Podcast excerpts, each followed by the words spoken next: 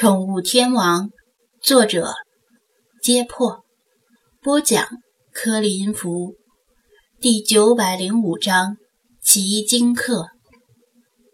引敌奇经客，行追缩地仙。古往今来，大家都很羡慕能骑鲸的人，因为鲸鱼个头大，游动快，最重要的是对人温顺。骑在鲸背上遨游四海，一定很潇洒。羡慕归羡慕，真正曾经骑在鲸背上遨游大海的人，估计一只手都能数得出来。张子安没有想到，自己居然以这种方式实现了古人的夙愿。之前船底的那一阵，就是雄鲸从下面游过来，顶住了冲锋艇。因为事态紧急，没办法保持温柔。他的本意可能是将冲锋艇推开，但是小须鲸的头部是扁平的，结果就像铲子一样，把冲锋艇给铲起来，继而扛在背上。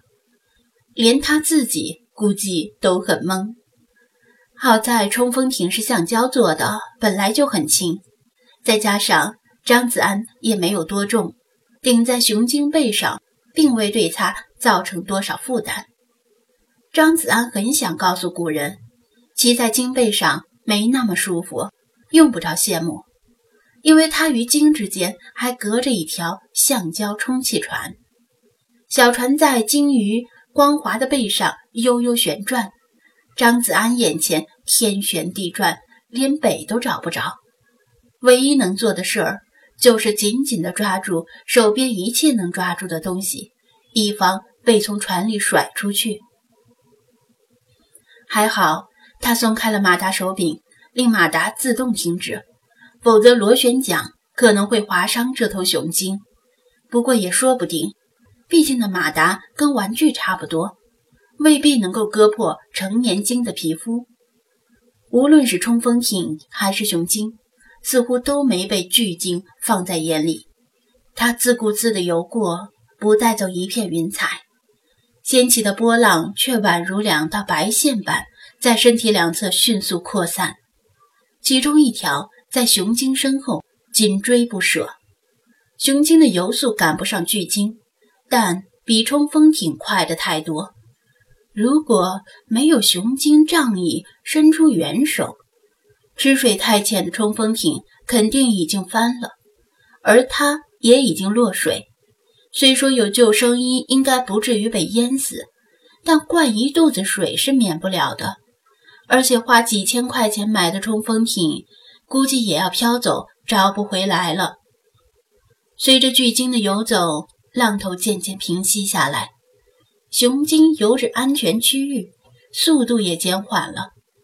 冲锋艇在它光滑的脊背上停留不住，顺着它的尾部滑下来，扑通一声，重新落进水里，免不了又是一阵颠簸。其实，从张子安想从巨鲸面前逃离至现在，一共不过短短二三十秒，他却觉得时间像是过了半小时，每一秒都如同慢动作一样，几乎令人喘不过气来。直到此时，他依然觉得自己仍在海浪里起伏，惊魂未定的抓住船身，不敢放手，满头满身都是汗，已经跟海水混在一起，用嘴一舔，嘴唇都是咸的，分不清是汗还是海水。巨鲸像是对这里的一切失去了兴趣，晃动尾鳍，向外海的方向游去。同时，身体缓缓沉入水下，这头庞然大物就此失去了踪迹。张子安看不清水下的情况，但从三头小须鲸的反应上来看，巨鲸应该已经离开了。它们全都放松下来，劫后余生的感觉充斥着他的内心。想来，三头小须鲸可能也是如此。谢谢你，要不是有你。我今天可就惨了。张子安发现巨鲸没有远离，仍然漂浮在冲锋艇附近，就试着用手拍了拍他的脊背，向他道谢。他喷出稀薄的气柱，一副疲惫的样子，缓缓游走。张子安从水里拎起扬声器，盯着他，苦苦思索：这到底是怎么回事？为什么世华的歌声没有起到应有的作用？熊精救他，并非完全出于见义勇为，可能大部分是因为他听了世华的歌声，知道他是个好人，知道他是来帮助精的。虽然他没有需要帮忙的地方。唯一需要帮忙的就是把那边的金妹子追到手，但张子安又帮不了这个。同样的歌声对雄鲸起作用，对那头巨鲸却没用。在逃离之前的短暂时间里，冲锋艇几乎已经挡在巨鲸的鼻子前，即使巨鲸的视力再差，也应该看到了。那为什么？他的目光。移动到雄鲸以及那边的雌鲸身上，世华的歌声不仅让雄鲸消除了敌意，还令雌鲸放松了戒备。那么，是不是可以说世华的歌声是对小须鲸起作用的，而对那头巨鲸却无效呢？为什么无效呢？是因为性格原因，还是种类原因？张子安在来之前向世华确认过。他信心满满的说：“他的歌声对所有鲸鱼都有效，而且他亲眼确认过，他的歌声至少对白鲸和小须鲸有效。所以说，这头巨鲸比较特殊吗？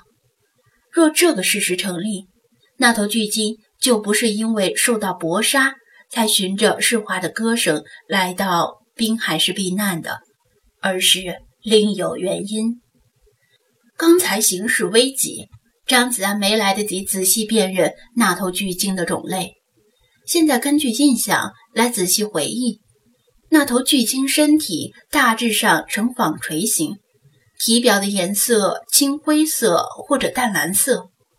今天没有太阳，颜色看不真切，但大致上应该比较浅的颜色，不是小须鲸这种灰黑色。至于其他的特征，它的背鳍很小，与体型不太相称。若是只露出背鳍，甚至可能会被误认为是大鲨鱼。尾鳍宽大，特别宽大，像是潜艇的螺旋桨一样强壮。每次上下挥动都能排出巨量的海水，这是它行动迅速的根源。在它转弯的时候，胸腹部好像有白色的斑块一样。一闪即逝，但是此处存疑，可能是他眼花了，也可能是浪花的白沫。思来想去，他只观察到了这些，其他细节要么离得太远，要么离得太近，根本没时间去注意。但是凭借这些，他仍然无法判断它是什么种类的鲸，总觉得似是而非。当然，他勉强算是宠物专家。而不是海洋专家或者鲸类专家，隔行如隔山，分辨不出倒也正常。最可惜的是，那头巨鲸出现的太仓促，离去时他又惊魂未定，没来得及给他拍张照片，否则拿去向专家请教，也许能够得到答案。时间不早了，今天已经出来太久，若还不回去。王前李坤可能真的会报警。他向三头小须鲸挥手告别，其实刚才已经告别过了。然后启动马达向岸边驶去。当冲锋艇冲上沙滩停下来时，蓄电池的指示灯已经闪着红光，发出低电量报警了。真是好险！